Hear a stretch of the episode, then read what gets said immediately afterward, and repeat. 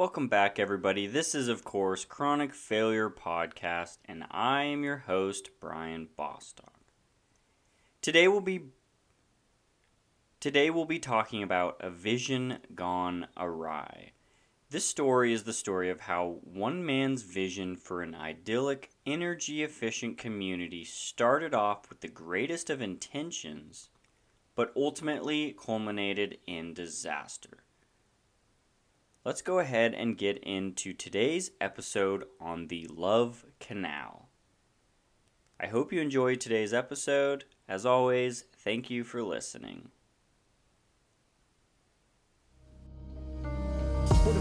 37 million Americans are living in places with unhealthy levels of air pollution. The number of weather related disasters has increased fivefold in the past 50 years. Tonight, amid record breaking heat, and explosive wildfire bringing devastation to Northern California. The Red Sea corals are under threat of toxic wastewater being dumped into the sea from an oil processing plant. It is the release of dangerous ancient microbes buried deep under the permanent frozen zone.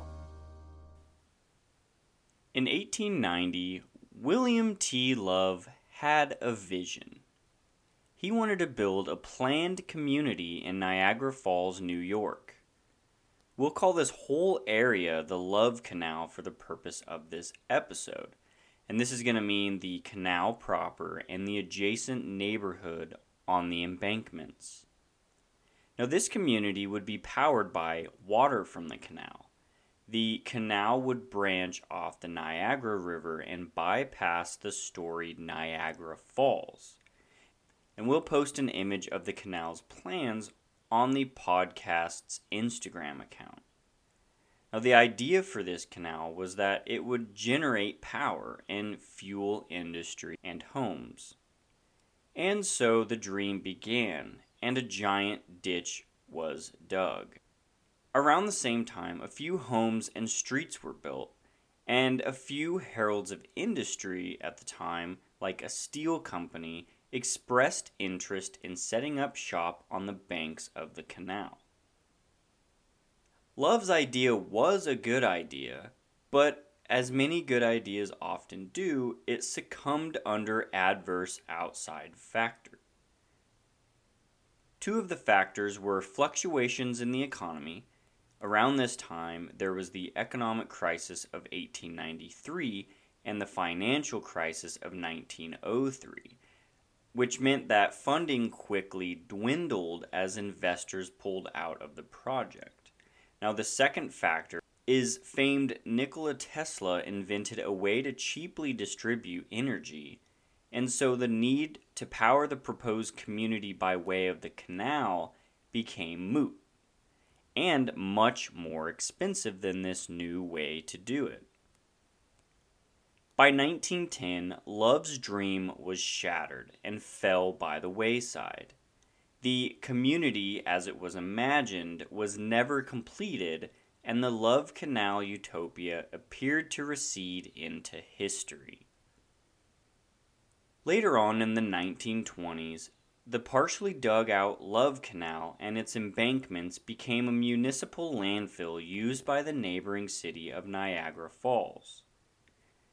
Now, it was a tragic outcome for the proposed utopia. In an article issued by the Environmental Protection Agency in the year following the eventual disaster, Eckardt C. Beck offers that landfills are not inherently a bad thing and when they're properly sited, managed, and regulated, they serve a function within a community. In the case of this landfill, the property of Love Canal was purchased by Hooker Chemical Company in the 1940s. Now the purpose of this purchase was that was so that Hooker Chemical could use the canal as a dump site for its chemical byproducts. Now, the process of this is called still bottoms. It is characterized as the residual waste material from the solvent recovery process.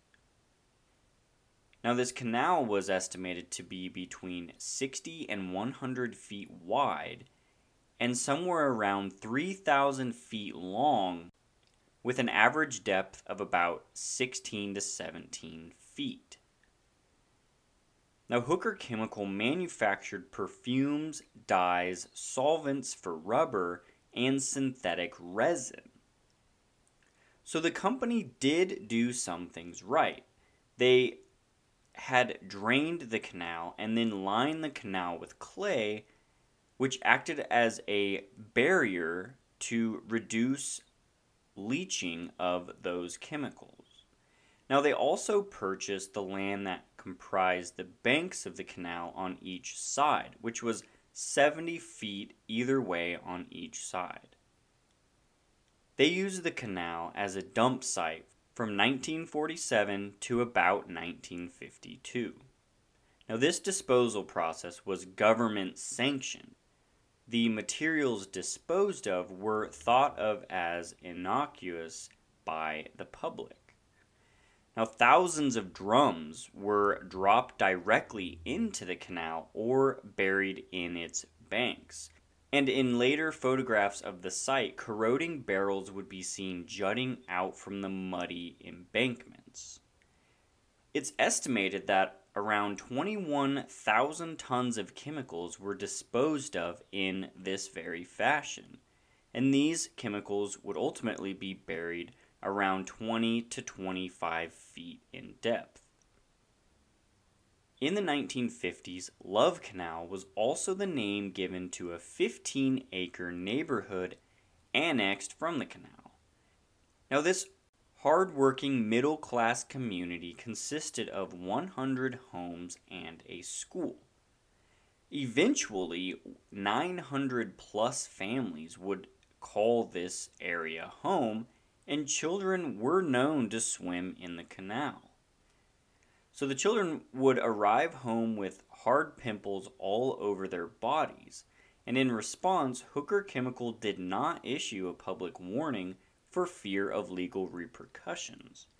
Now, Hooker Chemical's chemists did not explain to residents the effects of the chemicals on the homes and the children's bodies. Around 1953, Hooker Chemical began the process of capping the canal.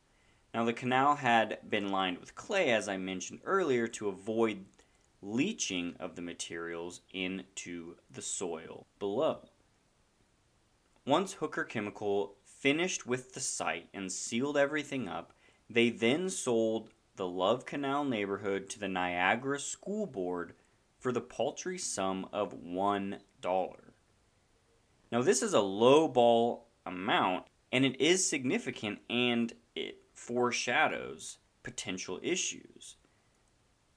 What ensued over the next three decades for the residents of Love Canal was a cavalcade of health problems, a depreciation of their homes, and an eventual evacuation. What was also on the docket was the creation of organized resistance and, and fruitful grassroots civic activism. Let's go ahead and hop in. The first half of the 1970s were characterized by years of consecutive heavy precipitation in the Niagara Falls region. Heavy precipitations, both in the form of snowfall and rainfall ensured that the water table rose significantly in the region. Now, this raised water table would cause significant leaching in the area. So, the chemicals that had been stored underground began percolating through the land. So, the contents of the containment area were overflowing, sopping into clay, sand, and loam, exiting through swales and creek beds, and basements and yards also began swelling with contaminated water. Also, the sewers had seen an influx of this groundwater as well, and this was due to the initial construction of those sewers having damaged the clay lining of the canal and landfill, facilitating this leaching process. Now, because Hooker Chemical had not outlined any potential danger, this fact was overlooked and, in hindsight, greatly downplayed.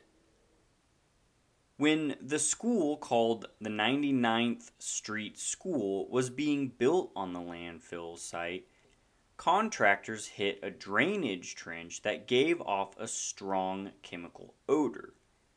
This also ended up leading to the discovery of a waste pit nearby. Now, to remediate, the school was built a mere 80 feet away. So, had the public been informed of the potential dangers at play, construction efforts would have been halted and perhaps the school would have never been built, saving children from daily exposure to those chemicals. Now, residents of Love Canal began complaining of acrid smells in their basements, and one woman, Aileen Voorhees, had been curtailing a black sludge from seeping through her basement cement walls since 1959. Now, her daughter, Karen Schroeder, had her in ground swimming pool swell up from the rising water table as well. This particular pool ended up being removed with the intent to recase a new pool in cement.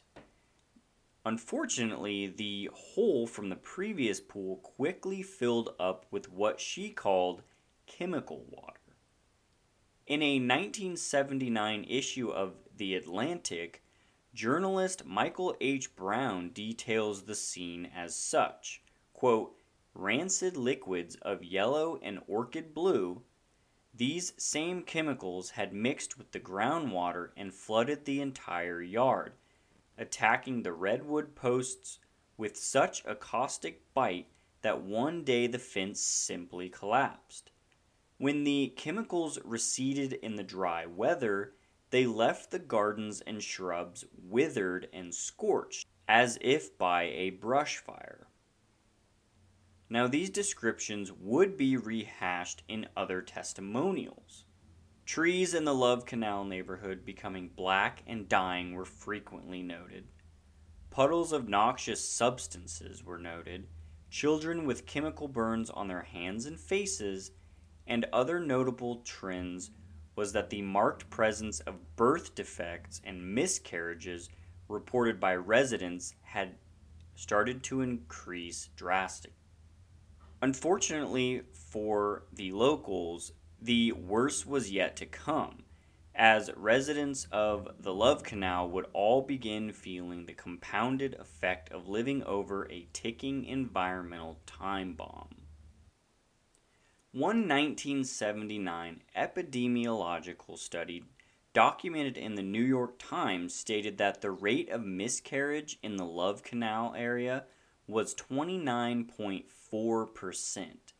Now, 33% of residents showcased chromosomal damage as well, and this played into this miscarriage. And 4 in 24 children also had demonstrable birth defects.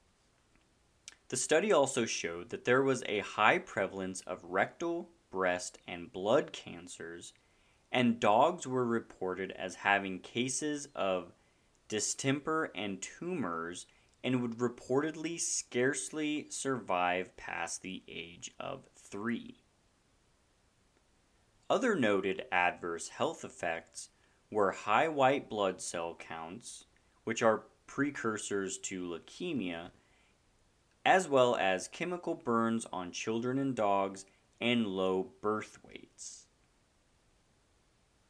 Now, Karen Schroeder, who I mentioned previously, gave birth to her third child, a daughter, in 1968. Her daughter, named Sherry, was born with severe physical disability. These disabilities were an irregular heartbeat and a hole in the heart. She was partially deaf. Her ears were deformed on the outside, and she had bone blockages in her nose and she also had a cleft palate. Now, later on, it would come to light that Sherry also had some intellectual disabilities. She had two rows of teeth and an enlarged liver. Unfortunately, Karen's daughter was ill, and she wasn't the only one. The journalist Michael C. Brown, who covered the Love Canal disaster for The Atlantic in 1979, was one of the first journalists to begin covering the story locally. In 1977, while working for the Niagara Gazette, he began to inquire and document strange occurrences like the ones lived by the Schroeder family. Most of these occurrences were chalked up to be nuisances by the Niagara County Health Department as well as the city. Now, these claims were most likely bolstered by the fact that Hooker Chemical had been greatly misleading when the property transfer had occurred. In Brown's piece for The Atlantic, which I alluded to earlier, he states that, quote, Though Hooker was undoubtedly relieved to rid itself of the contaminated land, the company was so vague about the hazards involved that one might have thought the wastes could cause harm only if touched, because they irritated the skin. Otherwise, they were not of great concern. In reality, as the company must have known, the dangers of these waters far exceeded those of acids or alkalines or inert salts. We now know that the drums Hooker had dumped in the canal contained a veritable witch's brew of compounds of truly remarkable toxicity. There were solvents that attacked the heart and liver, and residues from pesticides so dangerous that their commercial sale was shortly thereafter restricted outright by the government. Some of them were already suspected of causing cancer. Now, it seems here it was pretty obvious that in a veiled attempt to dissociate itself with the poisoned land, Hooker donated this land to the school board for that $1, which put many lives at risk. In September of 1976, the New York Department of Environmental Conservation had been made aware of the potential presence of dangerous compounds found in the sump pumps of several houses in the Love Canal neighborhood. The DEC at the time was sniffing around as they were suspicious that Hooker Chemical had dumped a pesticide known as Mirex in the dump site. Through a bit of testing, they ended up finding traces of chlorinated hydrocarbons known as PCBs. Now, these chemicals would go on to be banned by the US in 1979 due to the fact that they harm humans' health and the environment. They also found hexachlorocyclopentadiene known as C56 used in the manufacturing process of pesticides. Now, these are acutely toxic to humans following short term inhalation. In the following months, the Niagara Gazette reported that toxic chemicals spewing from the local landfill were causing harm to humans, animals, and plant life. And two reporters from the Niagara Gazette also independently tested sump pumps of those homes in November of 1976. Now, they found 15 organic chemicals and three types of hydrochlorinated carbons.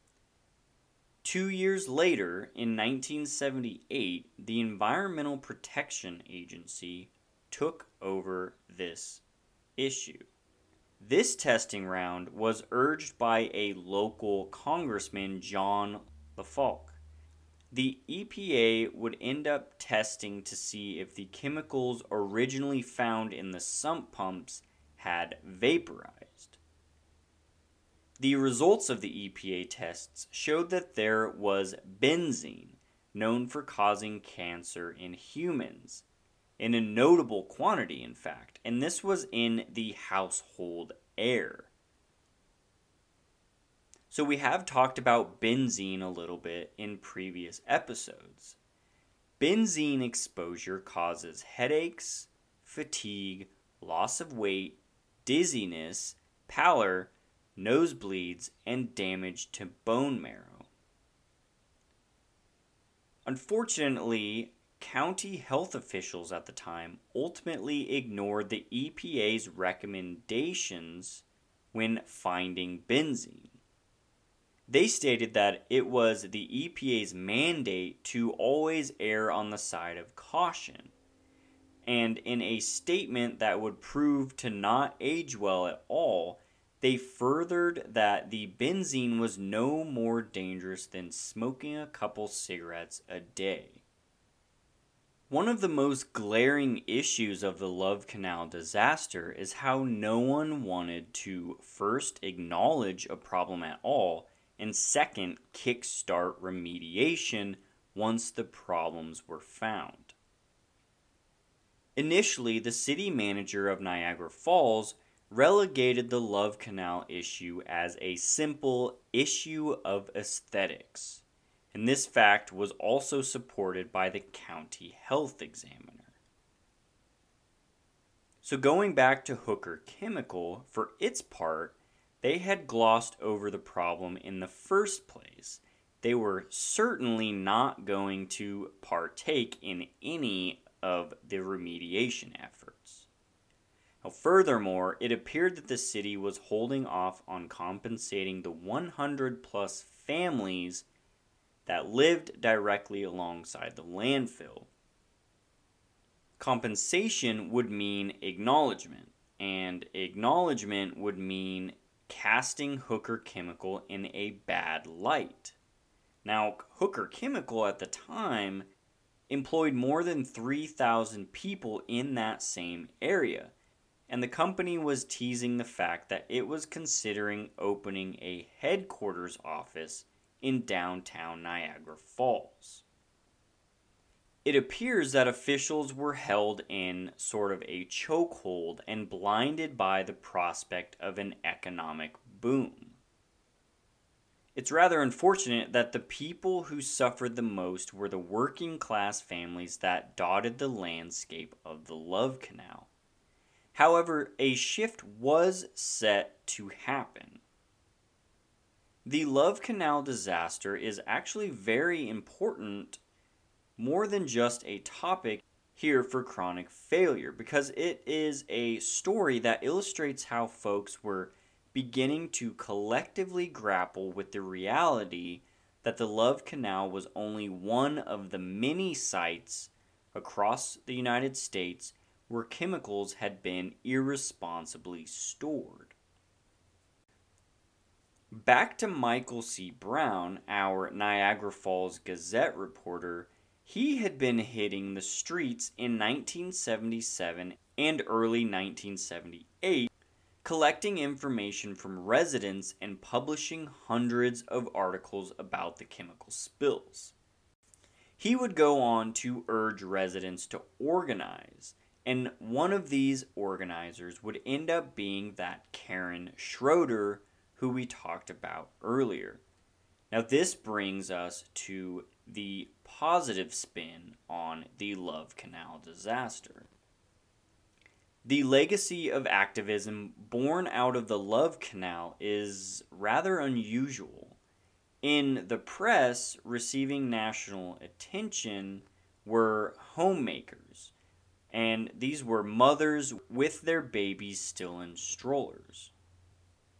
The accepted leader of this group of activists was Lois Gibbs, the president of the Love Canal Homeowners Association. When Lois read an article in the Niagara Falls Gazette about dump sites cluttering the region, there was a mention of Love Canal.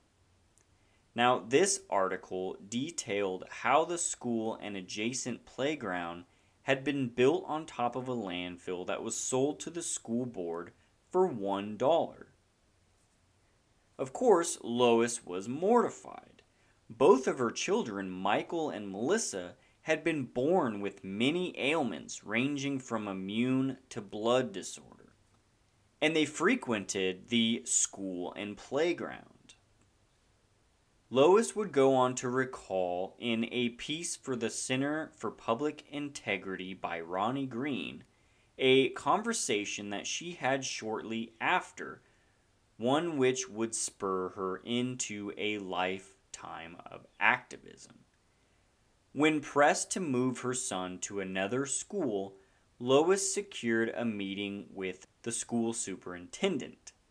Now, in this meeting, she presented him with two doctor's notes and suggested a link between his illnesses and the fact that the school was built on a toxic dump site.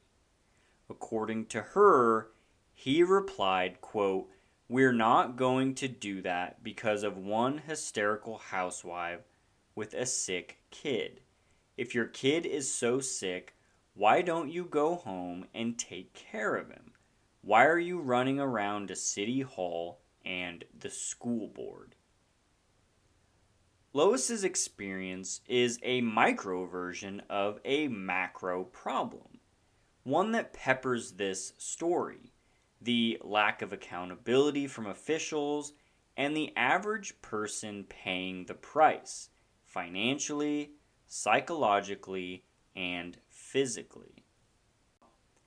Instead of turning her around, this conversation spurred Lois forward.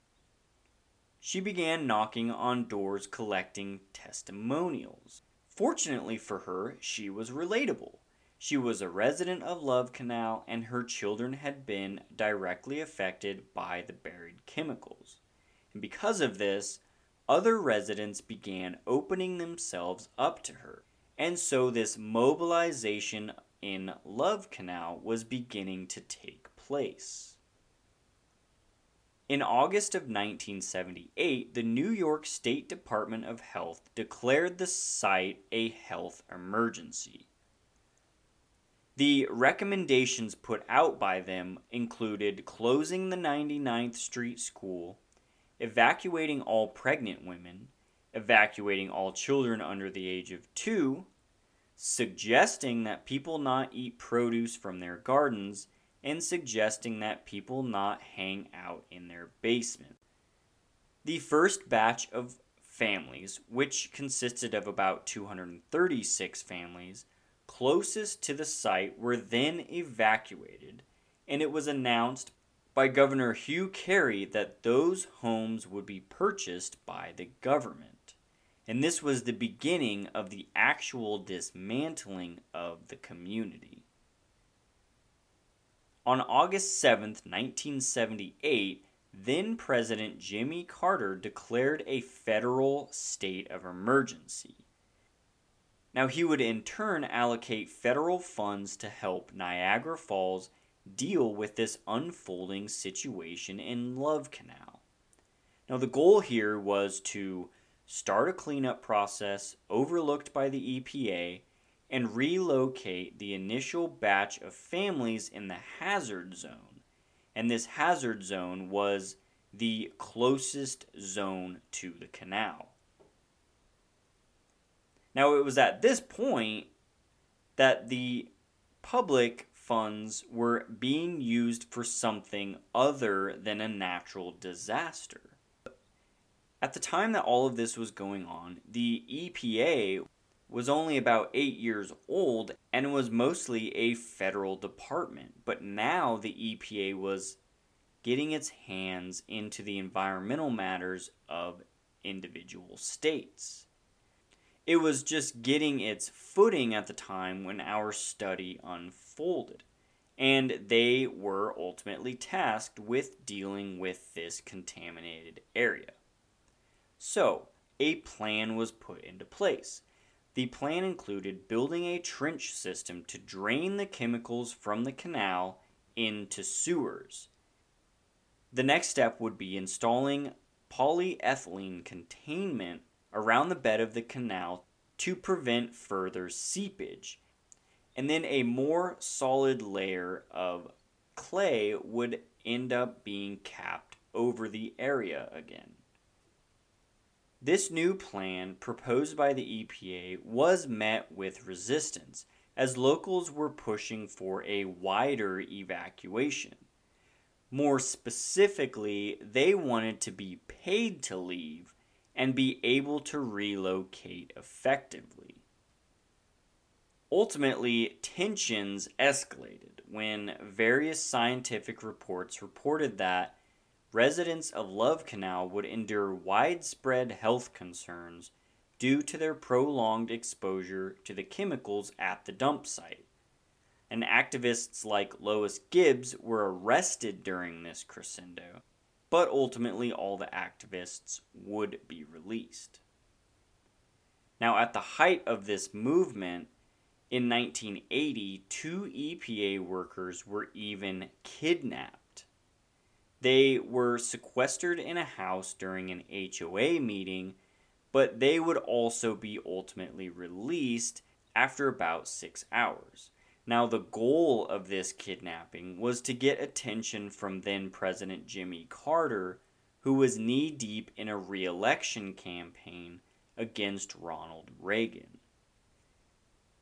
Now, it may not have been the right thing to do, but this ruse would ultimately work, and in the end, Jimmy Carter agreed to pay for the relocation of the remaining 700 ish families in Love Canal. Now, this delineation of evacuated families was extended to a 50 square block area. And some of these families were either bought out, and others were offered low interest loans to buy new homes elsewhere. Now, interestingly enough, the low interest loan is actually a legacy of Lois Gibbs, directly pressuring Jimmy Carter. The legacy of activism in Love Canal is very significant. It's a reminder that although select few may be at the helm of destruction for profit, there is merit in solidarity.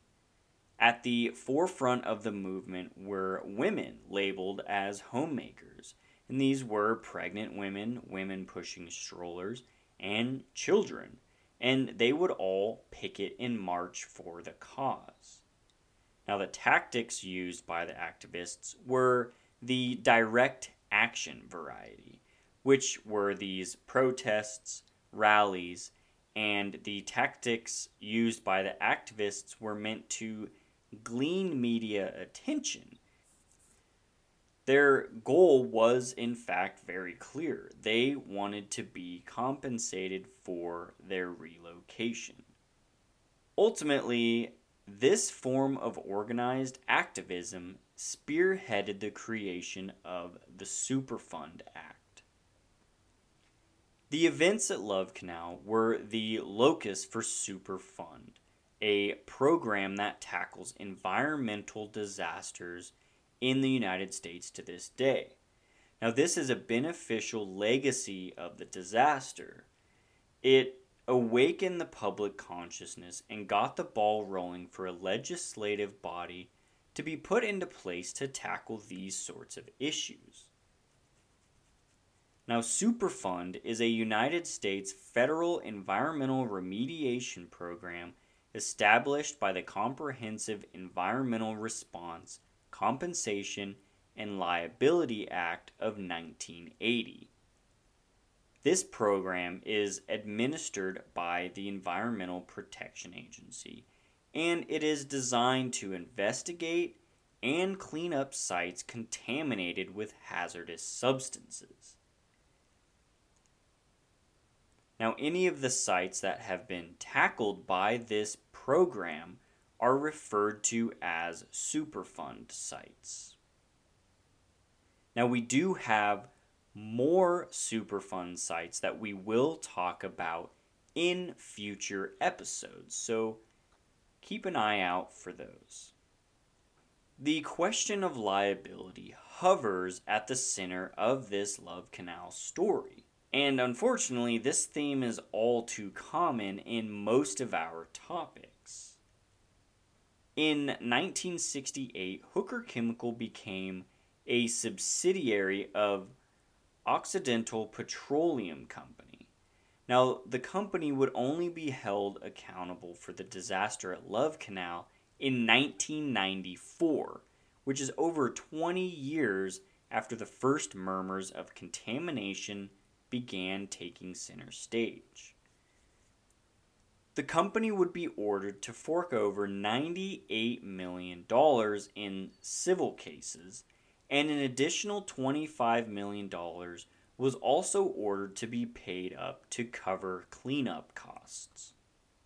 Jumping back a little bit, in 1979, an article in the EPA journal Eckardt C. Beck hauntingly asserts, quote, Although we are taking these aggressive strides to make sure that hazardous waste is safely managed, there remains the question of liability regarding accidents occurring from waste disposed of previously. This is a missing link, but no doubt this question will be addressed effectively in the future. Now, this is a melancholy note, as even in current cases, we struggle to confidently ascertain blame, and private entities are quick to weasel their way out of taking accountability. Now, luckily, Beck's critique was on point, and there was a cognizant lack of accountability. The fact that corporate entities were often being sold or auctioning off properties was not lost on the EPA and presumably other officials. The Superfund Act includes a retroactive liability clause, which is fantastic. It is this clause that ultimately found Occidental liable for the disaster even if it was adhering to government sanctioned methods of disposal at the time of disposal. In 1984, the EPA found that the canal contained dioxin to the tune of 100,000 times the toxic level threshold for lab animals, and I'm sure you can recall that dioxin is a persistent organic polluter and known carcinogen associated with the likes of Agent Orange and other topics we've covered. Now, bolstering this finding, Occidental began shelling out money to settle a slew of civil suits, personal injury claims, and insurance claims. A little bit that we just previously touched on. Now, through the 80s, the Love Canal area was reportedly monitored by Occidental with various cleanup operations in effect, which were draining sewers and regularly testing the air and soil. The Love Canal Area Revitalization Agency, founded in 1980, was mandated to restore the area this new space is actually now called Black Creek Village, and it is north of the original site of Love Canal. Now, this area was deemed safe in 1998 following extensive testing. And there are still 38 wells that are continually monitoring the nearby areas.